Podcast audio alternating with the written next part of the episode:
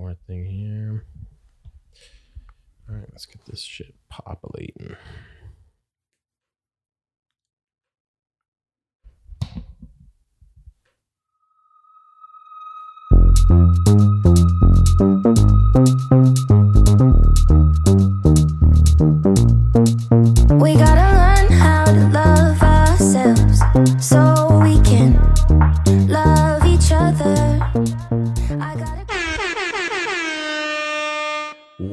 Back, ladies and gentlemen, to episode 30 of the Tall, Dark, and Ratchet podcast. I'm your host, Marcel Williams. And before we get things popping over here, we got to do it right.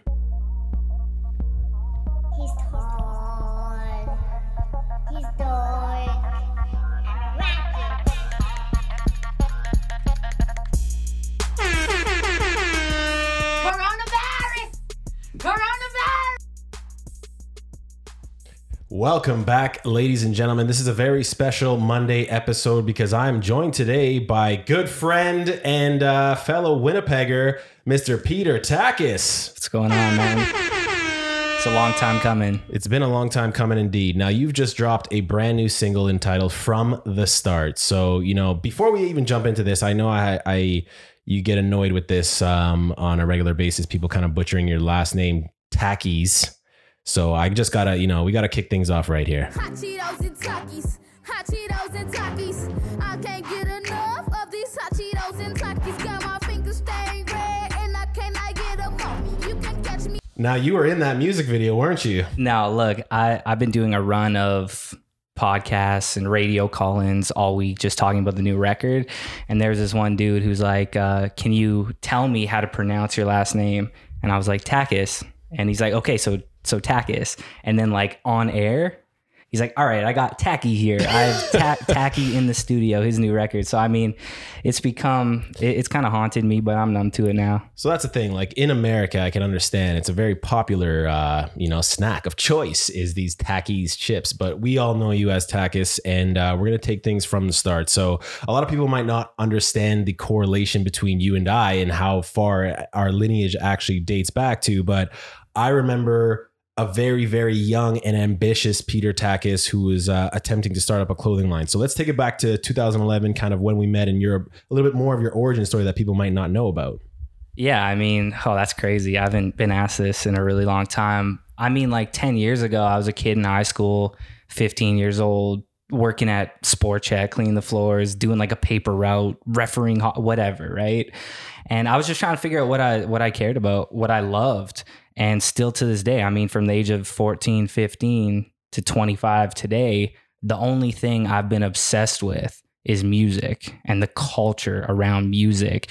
And at the time, I mean, I'm 15, I'm on YouTube, and YouTube was like super exciting at the time, or LimeWire. And I'm seeing like early Kid Cudi mixtapes or Kanye West 808s and Heartbreaks. I'm listening to this. I'm like, this is so fresh. Like, look at how they dress. Look at this sound. And since I was in high school, I just wanted to be a part of that in some small way.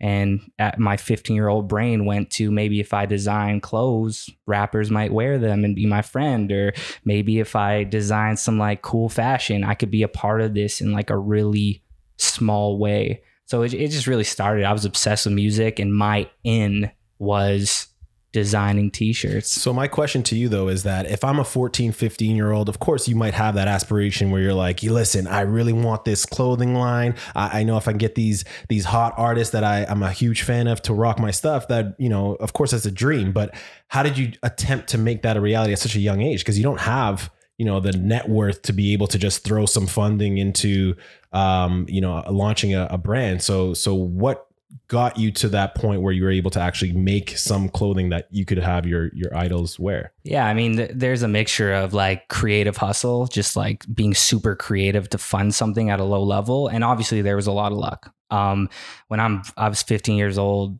I think like the first iPhone came to. I've said this story like years ago. I haven't mentioned in a while, but the first like iPhone was coming to Winnipeg or Canada, right? And I had a friend who had an older brother that worked at Best Buy, the Best Buy on Mm. Regent in Winnipeg, for those who know. And I got like an insight where they said there was only going to be one iPhone. And I knew there was going to be a frenzy, there was going to be a lineup. So, like, I bust down at like 5 p.m. the day before it came out.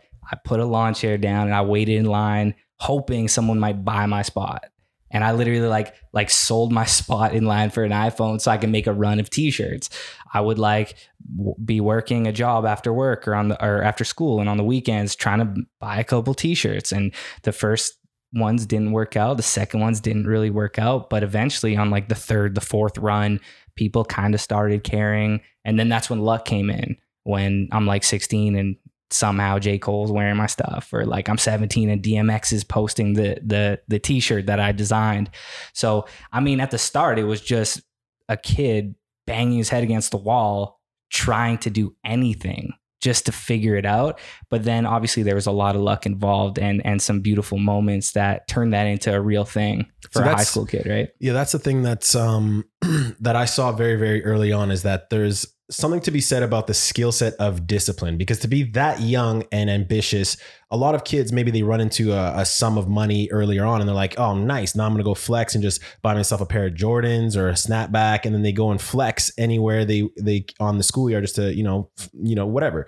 But you actually took that funding, you were like, "I'm going to invest this in myself to try to give myself more opportunities and when we crossed paths, I was working at Streets 104.7, which was uh, an independent hip hop station Legendary at for the the time. Very legendary. So let's, you know, some some horns for Streets for those who remember. Um, but you were maybe 15 years old, and I remember we had a meeting where I was like, "Wh- "Why am I meeting with this kid?" It was me, the the CEO, and and the program director, and then you come in and you had merch um, package it up. And obviously things haven't changed because you still, you know, regardless of what press run you're on, you're always making sure that you leave that person with something in their hands.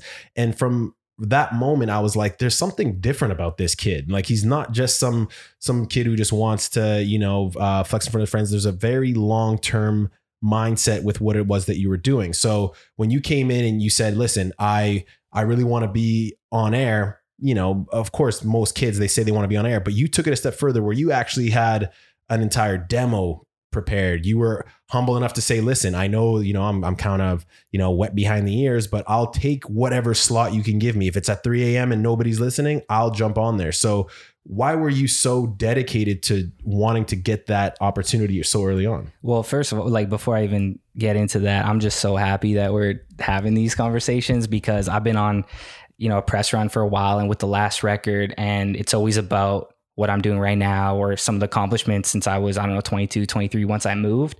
It's kind of crazy even just just looking back on where it all started, but I mean, like I said, since I was 15 years old, the first thing that I've loved and that love has never faded, not a single day, is music. And for me, it started with fashion and that slowly faded. But when I realized, like, damn, like radio is music, radio is a real job. Maybe I could be involved in that in some way. And maybe I could curate what music gets played on the radio. So I was just obsessed with anything that let me into the door because everything looks so bright and excited. But I mean, I fought to, I was essentially, people don't know this, I was like your intern for a year when I was like 17 years old. On yeah, now here's the thing. I feel like this story has kind of uh, morphed over the years where, you know, I remember it as me being like, okay, listen, Peter, um, I'm going to take the risk of having you come on air during my slot and we're going to split the airtime because I know you're not being compensated. But at the same time, I saw the value in that you had already developed this huge network of a younger audience that I was going to be able to, you know, have them grow up with this radio show. However, this story has somehow changed where now you're my little bitch boy who's out here like, yo, go get me a coffee. I mean, like on, on days when um, we're friends, I'll tell that story about how you opened the door for me as an intern, gave me the opportunity when I'm not necessarily on the best terms with you. Sometimes I I picture in my head looking back that you were like Diddy yelling at me and like throwing throwing Tim Hortons at the floor. So it, de- it depends on the vibe, really. But for the most part, that was an incredible experience, man. I'm 17 years old. I don't know what the fuck I'm doing, and I get an insight to what radio is, whether that's radio programming, whether that's the behind the scenes of radio selling ads in the business of radio, or more excitingly for me, and still to this day, it was about music programming. That was all I was excited about. And this is bringing back like a crazy memory where obviously doing the shows was fun. Being on a radio station at a young age, it was cool. My greatest memories was we used to be in some little bootleg studio. Remember, like next to the Oh, real studio, we had a Yeah, yeah. bootleg studio. And I'd come in and you would always be like, our routine every morning is we go on Hot New Hip Hop, we go on this blog, we go on this blog, we go on Dat Piff, and we're gonna try to find fresh records that are blowing up on the internet, and we're gonna go try to convince the the the the, the big office to let us play this on our show tonight. And my most exciting moment was trying to find records and see if we could convince them or let us play them on our show. And I think like, man, I'm even specifically thinking of Stay Scheming, Oh, Rick for sure. Ross, um, uh, Shot Callers, French Montana. And I remember when you were fighting the music director, yo, this is big online. Trust me, it'll convert. And every small victory we got, as much as we had a, a couple hour show, my victory was did the song that we found three days ago end up on this program? Well, and that's the thing that's interesting is that in that time, like I'm over here just trying to I, I loved music enough that I wanted to hear the songs that I enjoyed being played on air. But you could see that even from a very young age, 15, 16 years old, you're looking more at the mechanics and the operation side of things because I ended up working four jobs at Streets, which I've mentioned before, where I initially went on as a radio personality. Then I ended up um, the assistant music director, which is where I got the opportunity to now select the music that was getting played. But then in doing the promotions direction and, and the account executive, you were there by my side all the time because even though our show would maybe start in the evening from let's say six o'clock until 11 p.m. or whatever the case was, we were there from the very beginning in the morning. And you used to take your mother's car that had a street sticker that I'm sure she was upset about on the window and drive all the way from Transcona to Inkster. If you're not familiar of the the geography of Winnipeg, That's a push. it's a bit That's of a, a mission. So you would drive there on your own accord every single day from the morning. You would see me there just, you know, in, inputting a bunch of random stuff for the account executive things. And then you'd see me setting up events for promotions. And you were there in the meeting side by side. Even though you weren't being compensated for your time, you felt that that worth was a lot more valuable than getting that immediate check right then and there. So um obviously you know with streets came some other opportunities for us as well where we eventually got to host now i remember the day that you bought your first controller and i had that video and i was hoping that i would find it and play it here but i unfortunately i lost it but you were just so like you could tell that this is oh okay this guy really wants to be in music because you were like looking over that as if it was a kid who got you know a, a ninja turtle Yeah. action figure at christmas or whatever um, so what was that moment for you where you're finally able to all the pieces finally connected and all the dots aligned where you were like, listen, now I have this thing that's going to take me to that next level? Well, you know, going back to those small victories of finding a cool song and getting it to be played on the radio, that was a victory. And I started to like piece into my head, I was like, we're fighting all week for one of our favorite songs to be played on radio. What if I could play all my favorite songs out live at the club? What if instead of fighting for this one record, for this one radio station, I could curate a two hour set and it is just me? No one's telling me what I have to play. No one's telling me where a commercial needs to go. No one's telling me what ad sponsor I got to support. It's just I'm curating a music playlist and I'm curating a vibe. So since I was, yeah, 17, I was like, yo, I think DJing is that next step for me. And obviously, more than just DJing, the next step from that is I got to make my own songs. You start off saying, I want one song on the radio that we picked. Then it's, I want to play other people's songs on my terms. Then it's, I want to start playing my own music in these sets. I want my set to be hit records that I made. So it was all progression. I mean, it's it's fun looking back on the wins and losses like growing up, but all of it was foundational because my, of my like obsession with music. I mean, we know this. There's not many things that you're going to love for 10 years. There's been things I'm excited about for a year. There's great relationships I've had for 2 years. But the only thing 10 years later, I wake up, I'm just as excited about the music I'm making right now as I was when we're fighting for some mixtape cut off Dat Piff to be played at our 9 p.m. show on streets. So, um, yeah, DJing was just a part of that progression. And uh, we also had a segment on there called Freestyle Friday. So we're gonna, you know, we're gonna have you drop some bars right now. And I'm just playing with you. Could you imagine? The thing is, I used to participate in that. of course, Like, I was rapping. you had a ghostwriter. I, I, I, I had someone help support write my bars, but I also I executed those bars to the, the- highest standard. You were the original Quint. You had an original Quentin had- Miller. Yeah, I had Quinn Miller. No, but okay. So going back to the fact that you know that you transition into being able to get these gigs now. as much as at that time, I mean, we were both relatively young. Like I'm seven years older than you, so I'm a seasoned old man. But being able to go and host these shows at these obscure clubs. But I remember there was something a little bit special about you going to the Oak because it was in your pocket of the city. So it was in Transcona, and I hadn't been familiar with that area at all. But for you going in there, you were literally, I remember we had at one point, there was a, a booth, a little section that we had, and it had No. Big Daddy Takis in that section because you were really revered in that community. So how did it feel being that you were fresh 18, only just now legal enough to go into these venues and you're over here DJing your set and all these friends of yours from your high school and so on and so forth, they're like, oh my God, Takis is on stage. Well, first of all, that's like no one's brought the oak to me in about five years. I'm It's a re- classic That's time. funny that you actually wrote down a note about the oak. I could see. Um, I mean, it, it, it's it's always cool, but looking back, it's funny that you say that because the truth is, like, I played some fucking incredible shows. I, I've gotten to play main stage at EDC in Mexico. I've played shows in China. I've played countless shows in Las Vegas, headlined in New York, and it's it's funny, but like those shows at the Oak were some of the best moments of my life. Like playing for a hundred friends that I went to high school with, and like my older sister pulls up and she's seeing the set. Um, those memories are are even just feelings that I try to capture today. I try to instead of getting jaded about certain moments, I try to remember, hey, remember when like the Oak was the fucking Super Bowl? It literally felt like I was performing at the halftime show in the Super Bowl in a small club in, in Transcona. But those are some of the best memories that I've ever had. And I still, every single day, kind of fight to have those feelings again.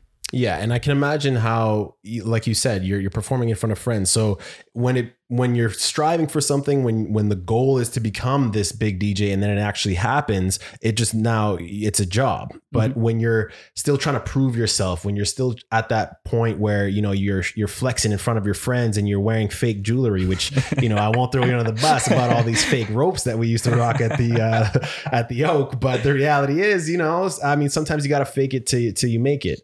Um, but you've, like you mentioned, have now had the opportunity to to perform at these these big festivals. Do you remember maybe like the the first big show that you were booked for, and, and that initial feeling and, and the rush that you got, and how that maybe was you could find the correlation between that moment at the Oak versus uh, an EDC or a marquee or Yeah, I mean the the first real big show that I had booked was what 2016 New Year's Eve marquee nightclub in the Cosmopolitan Hotel in Las Vegas. I had to get a fucking passport because like that was one of my first like real flights to the US. That obviously there was a lot of nerves, there was a lot of excitement. Um that was a real moment, but to be honest, I don't think like the real moment came until down the road because those early shows, I always felt like hey, this is happening really fast. Maybe I don't necessarily like deserve to be on this stage. So it was always just nerve wracking. I'd do the show and it'd almost be like a relief.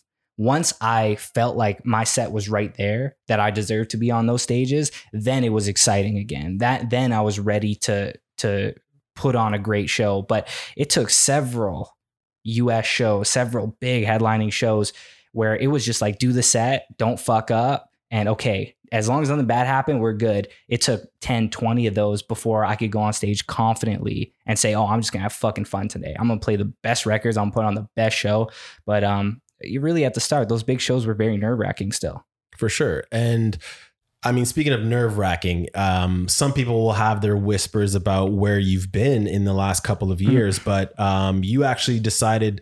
Um, and this is another thing too that I feel like I, I, I want to highlight on on today's episode is that one thing about you is that you're younger than I am, yet I seem that I always go to you as if you're this Yoda type figure to me because, like I mentioned, from a very young age, you've always had this different train of thought in in that you're thinking long term and that you also have this incredible discipline about you where you think more okay it's it's about the short term sacrifice right now for the long term gain. And you just put out a statement um, or, or more of an article for essentially talking about how you switched off social media, which was a big reason as to why I cut out my social media in 2019 as well, because I noticed that you had been doing that, um, and we had been communicating throughout that time. Um, and we'll talk about how you know we we reconnected and how that that happened. But um, what was kind of the the mind state of not only am I going to cut out social media for two years, but I'm going to write this so that hopefully other people can also see the value in doing something like that. Yeah, I mean, I've always had this this kind of like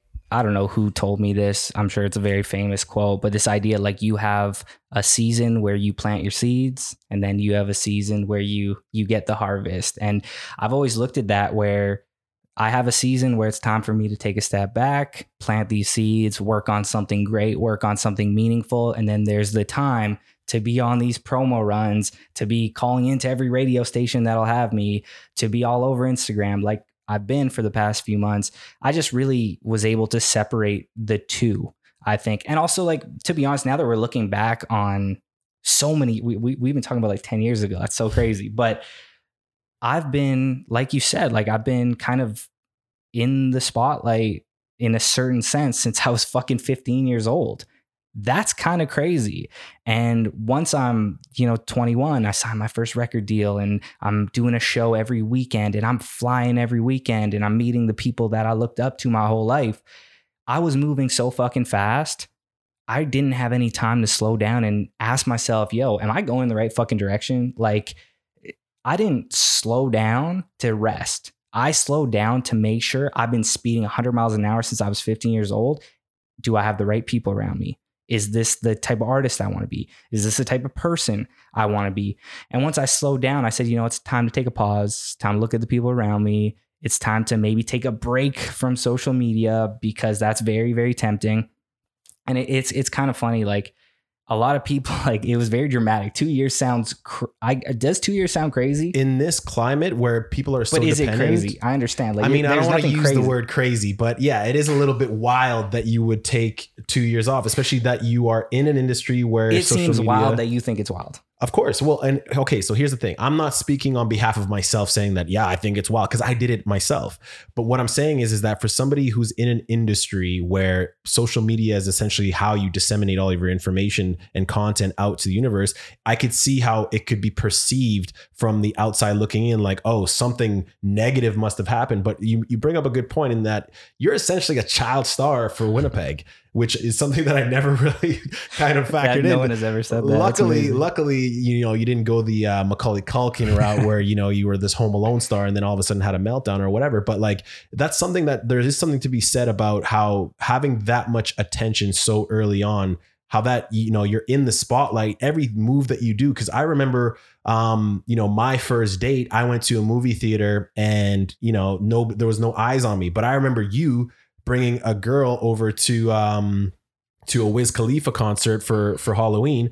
And that's a very high profile thing where people are taking pictures of you, people want your autograph and stuff like that. And you're 18 and you know people are are jumping down your throat. So I understand why you would want to have a disconnect, but from the outside looking in, I could also see how some people would be like, "Oh, well, this is a little wild." yeah, I mean, bro, the average 16 year old kid can fuck up and it's in private. And you're 18, you fuck up, it's in private.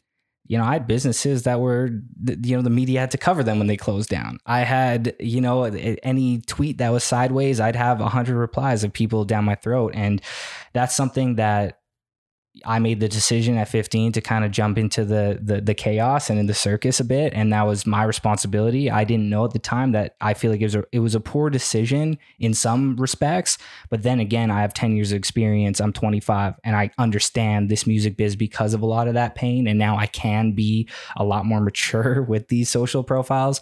But um, yeah, that was a huge part of it, man. I was way too young to have a thousand people comment on my art or a thousand people comment on my perspective on anything. I'm 25. I barely know who I am today. Imagine when I'm 15 fucking years old. Um, but in terms of like writing this article and having this conversation with you, and the reason I've been saying yes to a lot of long form podcasts for the first time in ever is because I am never going to explain myself in 280 characters on Twitter. I am never going to explain myself on an Instagram story that's 15 seconds if you really care, I'm going to write a long form 2000 word article about my thoughts on social media. Or I'm going to sit down with you for over an hour and say, "Hey, this is this is the truth of why I stepped away." And I know 2 years sounds like a lot, but I made the decision, "Hey, I'm going to go 30 days off social media see what happens." Nothing changed. It was all good. I, I felt like my anxiety was a lot lower. I felt like I had a new perspective for some of the people around me. I had new creative ideas. Two months after that, I made a song called Wait for Me. with the biggest artist in my entire career. Three months after, I made another record with one of my idols. And I'm sitting back being like, wait, I'm, I'm four months into this. I'm making the best music of my life. I'm feeling the calmest I've ever felt. I'm going to make this whole album offline and see what happens. And I mean, if I would have came back two years later without big records and without records that mattered, yeah, of course that would look a little wild. But if you're going to come back two years later and eh, you know sign the biggest deal of my life and have the biggest artists, the artists I grew up idolizing all over my album, um, yeah, I mean, hey, work was being done. But I, I, I kind of like I don't, I don't mean to go too hard on this, but it seems crazy to me for some kid that's trying to have like a startup or they're trying to start a business or they're trying to write a book or they're trying to make music like I did.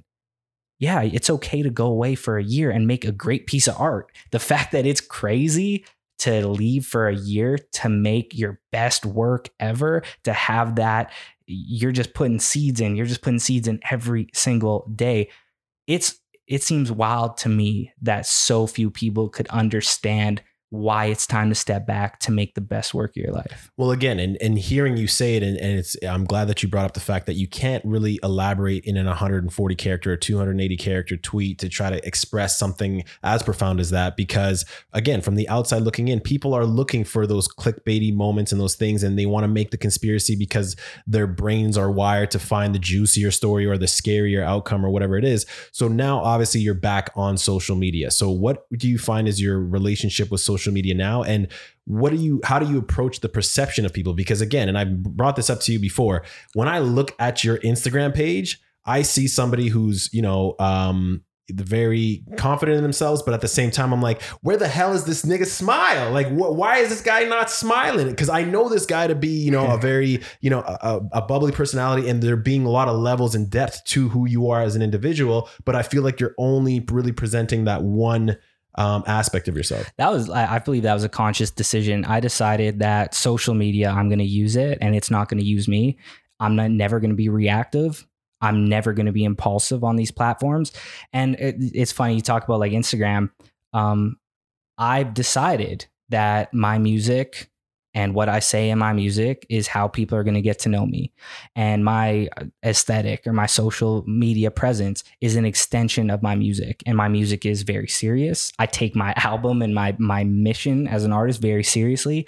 My music is fairly dark. It is reflecting on relatively like dark and serious topics, whether it's heartbreak, whether it's um, confusion or nostalgia or pain. Um, you know, my social, I look at it as a, a reflection of my music.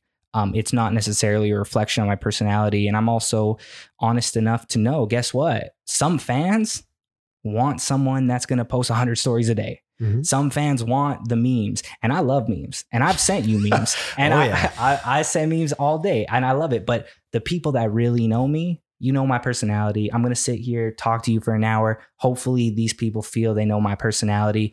But the reality is, I'm not going to social media to show you that you know what I'm doing behind the scenes or that I'm a fun guy like Kawhi. It's like I'm literally putting my heart and soul into my music. If you see my Instagram, that's a reflection of the vibe that I put into my music. And, you know, it, it's a tough decision. I know I'm going to lose fans. I know the algorithms are going to hate me. But the reality is, I just, I'm going to keep my private life and my personality and my real connections of 10 years or Goody Grace 10 years, you 10 years, all these people I've known for 10 years I've stayed in contact with, you guys are going to really know me. And, and, and that's okay. I don't need necessarily a random fan across the world to feel like they know every part of my day. Hopefully they feel it in the music and the music really helps them. But um, I've just made the decision that, that I'm not, uh, I'm not going to be that open on socials. Well, as long as you keep sending me the fire memes, because a lot of my ratchets of the weeks and the whose man's is this, they come from this guy over here. Um, but with that being said, now another thing too that comes with removing yourself from you know the online sphere, if you will, is your relationship with the opposite sex. So I find that with myself, I've been very candid, especially lately, talking about my relationship with online dating, and I find that I spend a lot of time really analyzing my profiles and making sure that I'm presenting a, a very um, specific facet of my life or um, just the, the way that I want myself to look. When you are in Los Angeles and you are um you know you you're a man you got a libido you got urges how is it that you find that the online dating um has affected you when you've removed yourself from social media I mean, you know, I've I focus on having a really important and fulfilling private life first and a public career second. And I've had, you know, a great relationship in LA with a, a, a great person. And I kept that offline. She kept it offline. And that was just a part of what we decided to do. And like I'll get into this. This is the first time someone asked me a dating question ever. Um, but when we had private victories, when I signed like my deal, or when a big record got cleared, or a huge accomplishment came in, everything felt so much better to go with the small group around me or her and just have like a private victory versus projecting it all on socials. But in terms of like um, online dating, to be honest with you, I don't have never since a young age felt comfortable sliding in with a cold DM, uh, going on a, a Tinder type like and just having a conversation with someone that I've never met.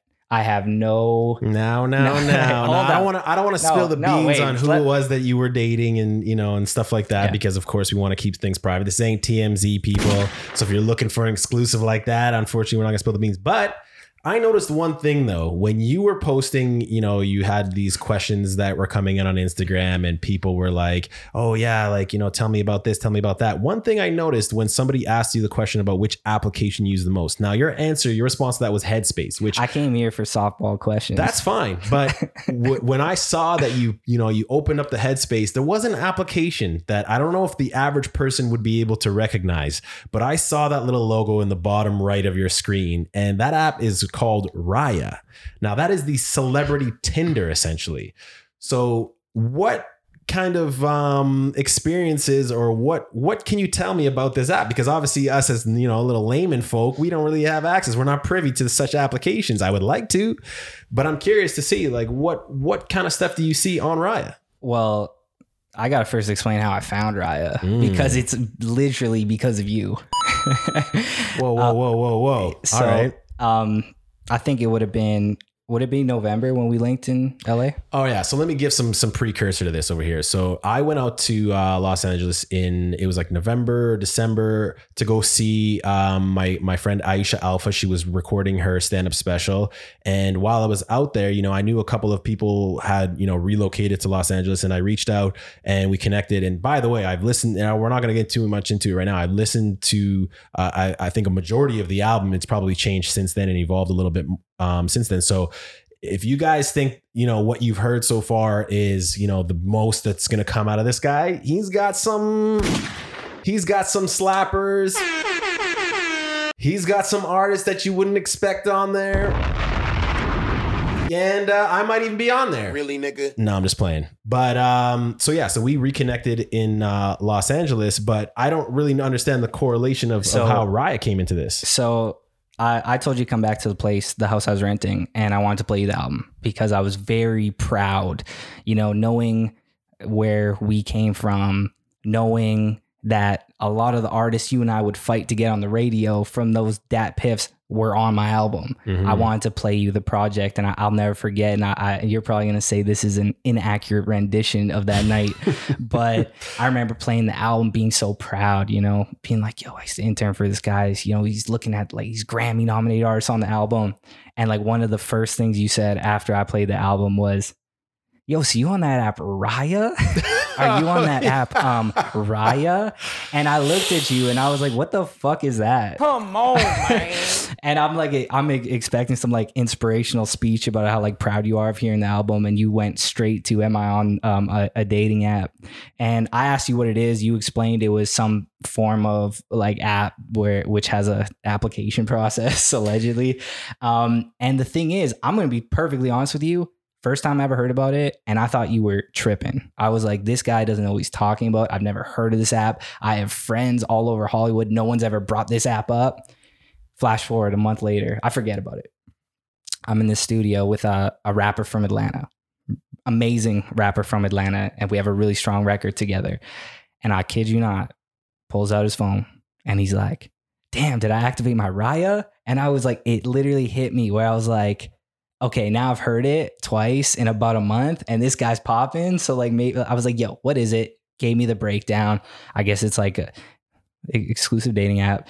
So I go on the app store and I fu- I like fill, you fill out this whole pamphlet. It's like, what's your Instagram? All yeah, your- tell me a little bit more about this screening process. You know, in case you know I get a little bit of cloud, is there a buddy pass or a No. referral system? What's good? So like you have to show them your Instagram and they have a panel. And I guess they look at some like the press you've had or some of your accomplishments and also how many Raya members are followers of yours on Instagram and who follows who. And then there's one last step. It's the final step. And this is a step that tripped me out. Because keep in mind, you brought it up and one other person brought it up. And I'm like, no one's on this. No one can be on. This is all just something for like TMZ to talk about for sure. and there's a part where it's like let Raya check your iPhone contacts. Whoa, whoa, whoa! So the app scans what contacts you have that are also Raya users. Damn. So that's kind of intrusive. It's super intrusive, but it it needs to get like that information, like how many friends of yours are already members, and then it asks you like press which one you want to refer you. Mm. And I'm so before I let the app do it, I kid you not, I was like, I'm gonna have one mutual, the guy who just talked about it. right. All my friends are on it. Like every artist that I've worked with artist managers are on it. And that, that kind of like um surprised me actually. I thought it was funny because you you a lot of your podcasts you joke about like online dating. You talk about it seriously as well.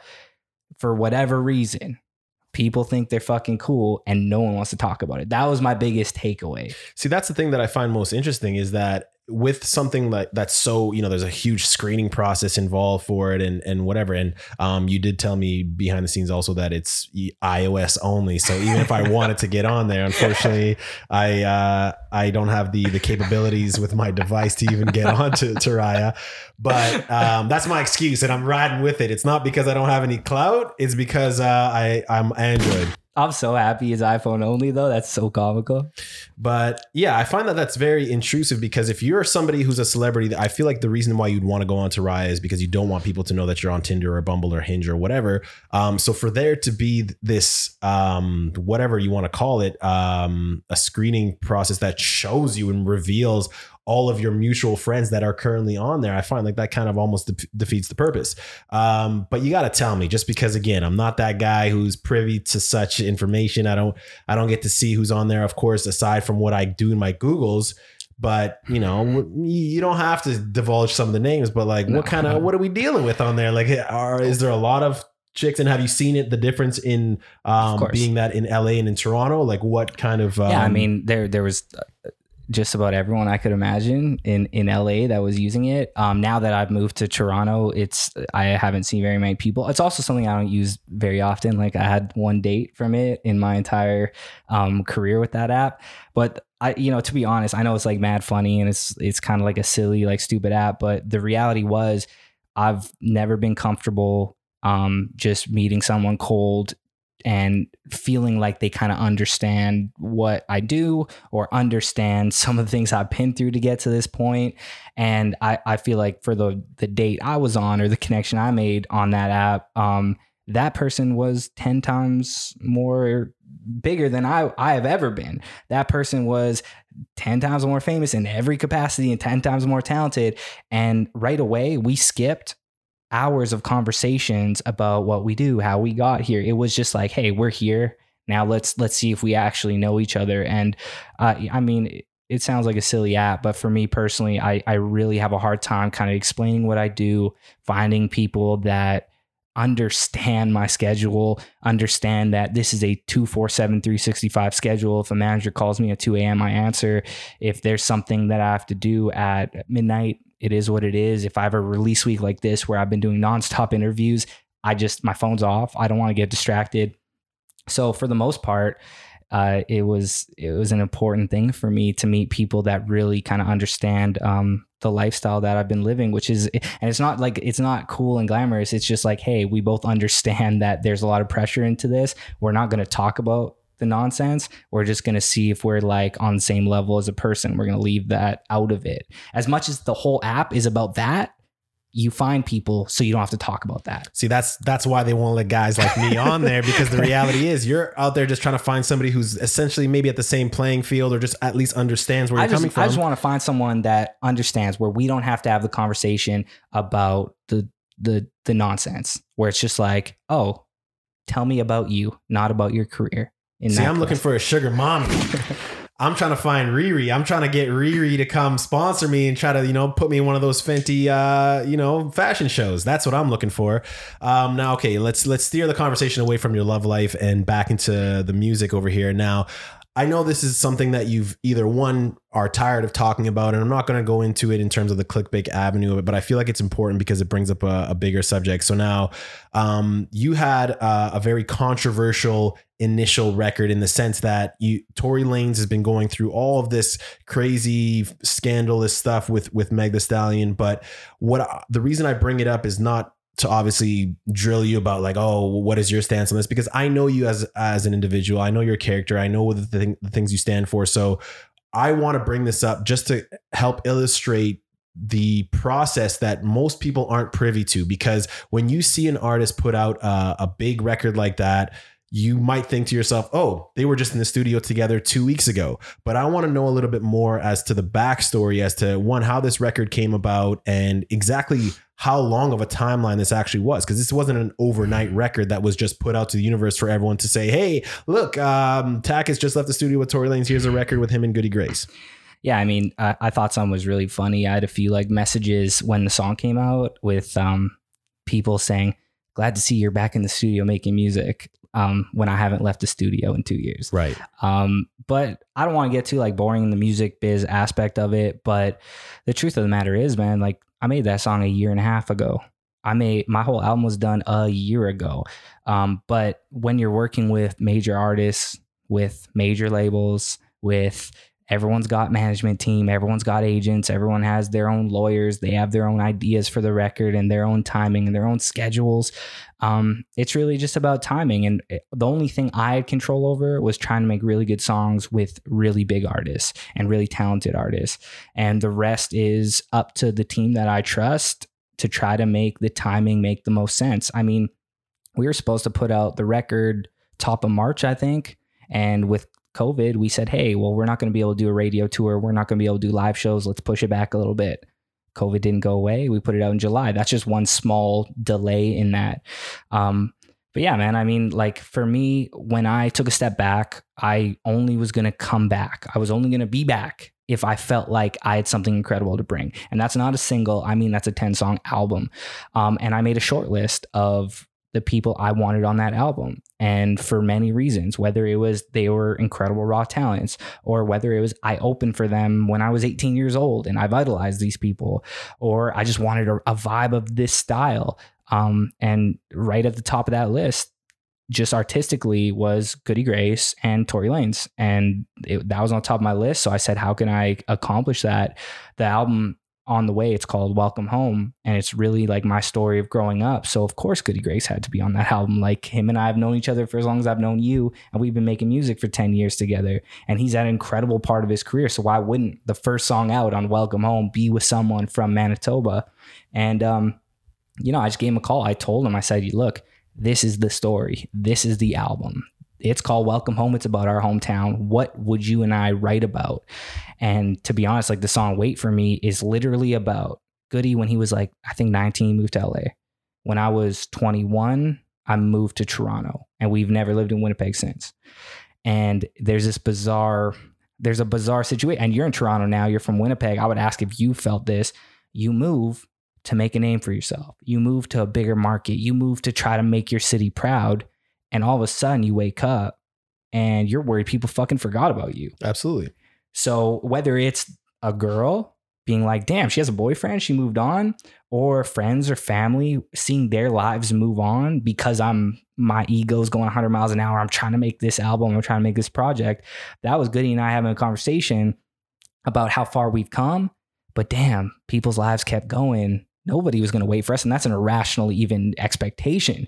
But that pain of so many people we care about moving on um, past relationships girls moving on having new relationships and that was the the base of wait for me.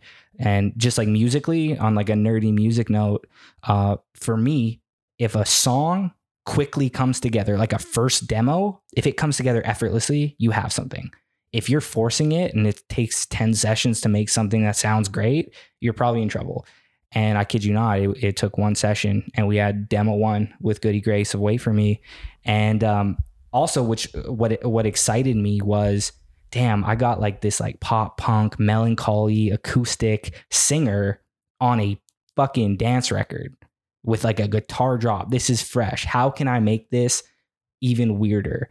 And my first thought is like, what if we get someone like Tori on it? And look, I'll be honest with you as well. And this is not a, you know, this is just the truth. And a lot of artists probably might be skeptical of this or think there was other things that happened behind the scenes. When you're dealing with Tori at the time, I had no management. I had my Gmail. I had no record label. I was independent, no album budget, no agents. I was dropped by my agents. All I had was a hard record. All I had was a song called Wait for Me with Goody Grace. That's it. And once I started sending it around, I had some relationships from way back when with some people in his team and some family members of his. And guess what? That song was strong enough to get me a studio session. There was no there was no executive, there was no management making calls. It was a really strong record that the people around him said, "Hey, I'm going to bring these guys together. I think this could be a really big pop record. This could be a big radio record for him. This could be a genre crossing over record. And then, you know, we linked up and we made uh, the, the final demo for Wait For Me. And that was just one of, you know, 10 records. And that's the thing is that um, that moment, and I know you touched on it briefly about what your relationship is um, with Goody and how much that record meant to you. But for me, being that I used to have a segment on that same radio station, Streets 1047, called 204 Tuesdays. And I remember Goody coming in with white Oakley sunglasses, a long t shirt, and he was a rapper. And to see it come around full circle where you and I started off on Streets, he came in as a, a fresh artist at 15 years old trying to get his music played, and to be in Los Angeles. I get to see um, one of the, the first um, comedians that I came up with tape her special after having just gotten married and having her first child, then going into the studio with you and hearing this record that was obviously the most monumental thing that I've personally ever witnessed come out of, of Winnipeg, especially from my generation. Um, and to see it coming full circle with you and Goody on that on that record together, it was a, a very great moment um, of this like a full circle, right? Of just having that unity and seeing so much come out of Manitoba all at once, it was something special. Look, I'll, I'll I've told you this off mic, and I'm gonna be super honest about the whole situation. At the end of the day, my goal with this single with wait for me. And you know it it performed and people loved it. And it's it's been on on charts all over apple and it's hit charts on spotify. And i'm very proud of what the record's done for for a lot of people. My goal for that record being the first record off the project was for people back home to look at two manitoban artists with a grammy nominated platinum selling artist and be like damn these two manitobans left and they ended up reconnecting and doing something fucking legendary. And of course, it disappoint disappoints me that the narrative is probably not that right now. The narrative is about something that's out of my control. That disappoints me only because two Manitobans linked up and and tried to do something legendary. And maybe as time goes on, and maybe when that record breathes five years down the line, or maybe when him and I reconnect and make more hits, because we're going to make hits till we're 50 together, because that's my brother maybe the narrative will go back to damn these two Manitobans came together and did some fucking legendary shit um, versus I think the the the storyline that's been in a lot of gossip media. For sure. And I feel like um, we could honestly just talk forever, but I, I really want to try to keep this as as um, concise as possible. So in the same vein of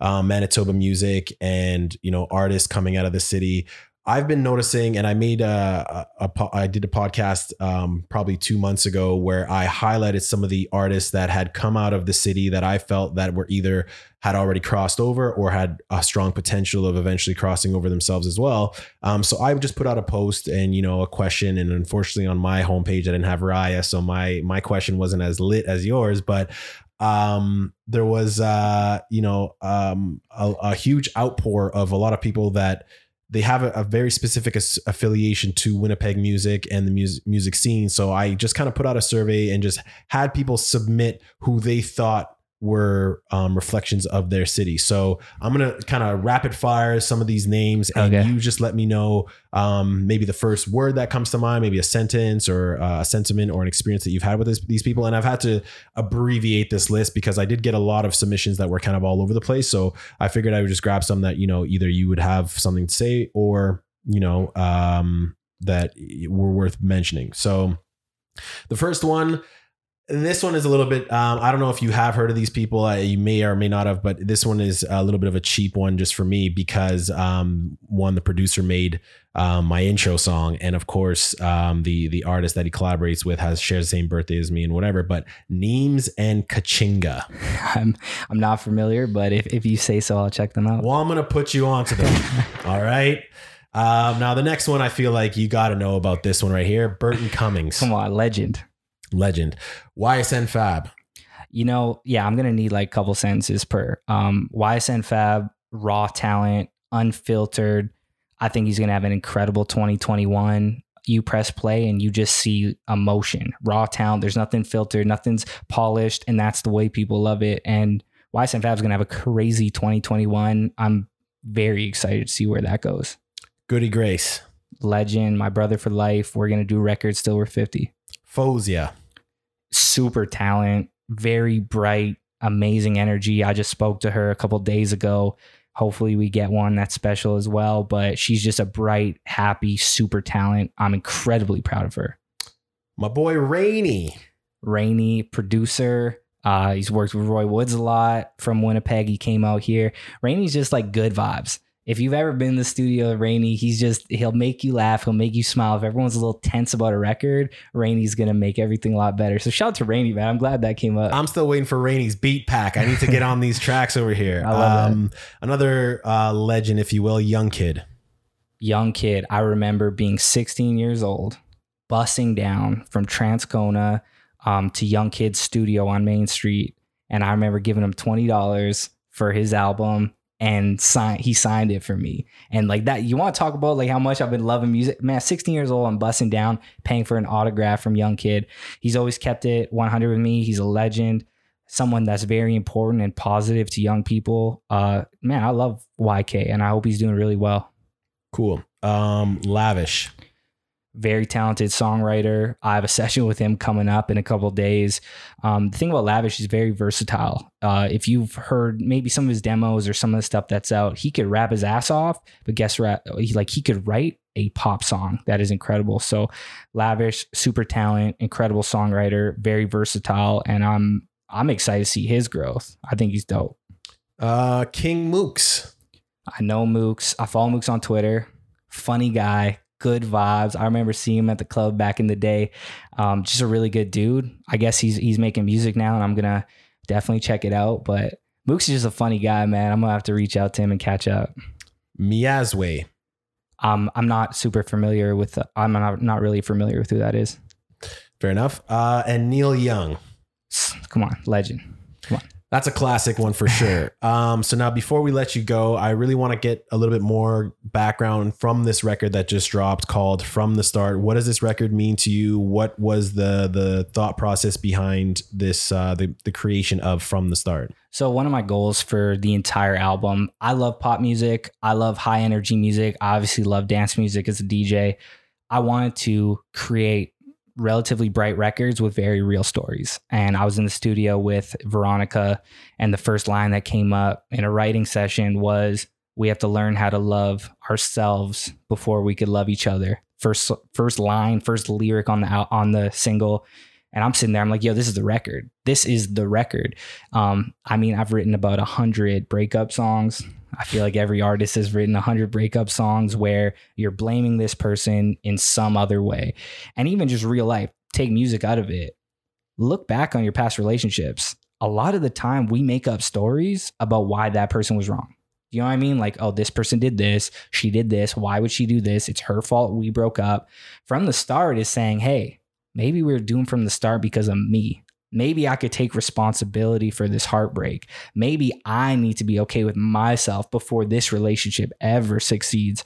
So it's it's a different take on a, a breakup record. It is taking responsibility for heartbreak. And uh, yeah, I, I hope people could relate to that in some way. I feel like it takes a little bit of maturity to blame yourself for a breakup, but that's the moral of that story. Well, of course, because my favorite album of all times, and I'm sure it's high up on your list as well, is My Beautiful Dark Twisted Fantasy. And there's a My record. favorite album of all time. Well, there you go. So there's a record on there called Blame Game, which I feel like is the the common thread where, you know, of course, people are always trying to point the finger at their ex significant other as to the reasons why things didn't work out. But yeah, it does take a lot of growth and maturity to be able to, you know, have the mirror face you and and say, listen, I am at fault for a lot of the things that that have come Hey out. man, here. that is scary. You're in you're in a room by yourself. You're looking in a mirror. Hey, was I to blame for this relationship? Should I stop pointing the finger? It takes time, it takes maturity, but that's what we wrote the song about, and it's definitely about a relationship in my life.